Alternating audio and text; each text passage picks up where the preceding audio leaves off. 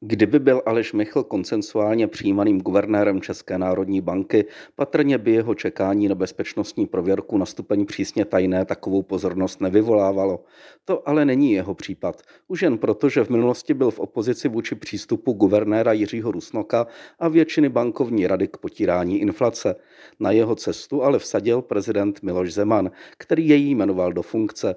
Jde o pravomoc, kterou má hlava státu sama o sobě a na nikoho se nemusí ohlížet. Vyrojily se tudíž spekulace, zda Zeman neplní přání lídra opozice Andreje Babiše, jehož byl Michl kdysi poradcem, nebo zda nejde o vzájemně prospěšný manévr, na jehož konci by bylo instalování dosavadního hradního protokoláře Vladimíra Kruliše do křesla vedoucího kanceláře Národní banky.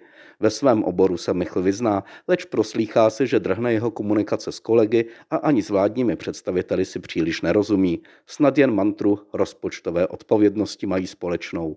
To, že Michl ve standardním čase nezískal prověrku, o níž zažádal, může mít více vysvětlení. Od problémů na jeho straně až po liknavost Národního bezpečnostního úřadu. Guvernér o ní ostatně požádal za nouzového stavu, při němž státní instituce fungují jinak než obvykle. Každopádně jde o kauzu natolik politicky atraktivní, že se o ní zajímá i příští prezident Petr Pavel, který by jako jediný mohl Michla odvolat. Potřeboval by k tomu ale asi pádnější důvody, než je absence nejpřísnější prověrky. Tu totiž Michlovi nenařizuje zákon, nýbrž jen vnitřní předpisy banky. U členů bankovní rady se předpokládá prověrka na stupeň tajné, i když ani to nestojí přímo v zákoně. Jen je nutná, aby mohli nakládat s informacemi podstatnými pro jejich práci. Tuto prověrku Michl má, i když kuluáry se šíří, že by mohl přijít i oni. To by už ale zavánilo malérem, který by na hradě řešit museli. Michlovou výhodou je, že se může bránit nejen u českých soudů, ale také u Evropského soudního dvora, jenž chrání guvernéry národních bank především před zásahy politické moci. Už proto by důvody jeho případného odvolání musely být pádné a nebudit dojem provázání s kritikou Michla ze strany současných zástupců exekutivy. Sami bezpečnostní prověrky jsou téma na dlouhé povídání.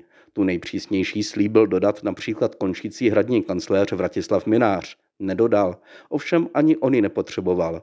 Jeho nástupkyně Jana Vohralíková si zatím chce vystačit s prověrkou na stupeň důvěrné, ale abychom měřili všem stejným metrem, zaslouží si tlak, aby i ona zažádala o vyšší stupeň.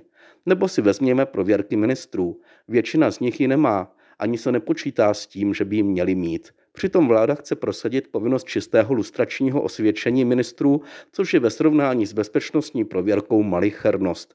Možná by zkrátka měla proběhnout debata o tom, kde ji a jakou vyžadovat i jak zkrátit termín pro její získání. V případě Aleše Michla by bylo vhodné ještě počkat a pak vše řešit s chladnou hlavou.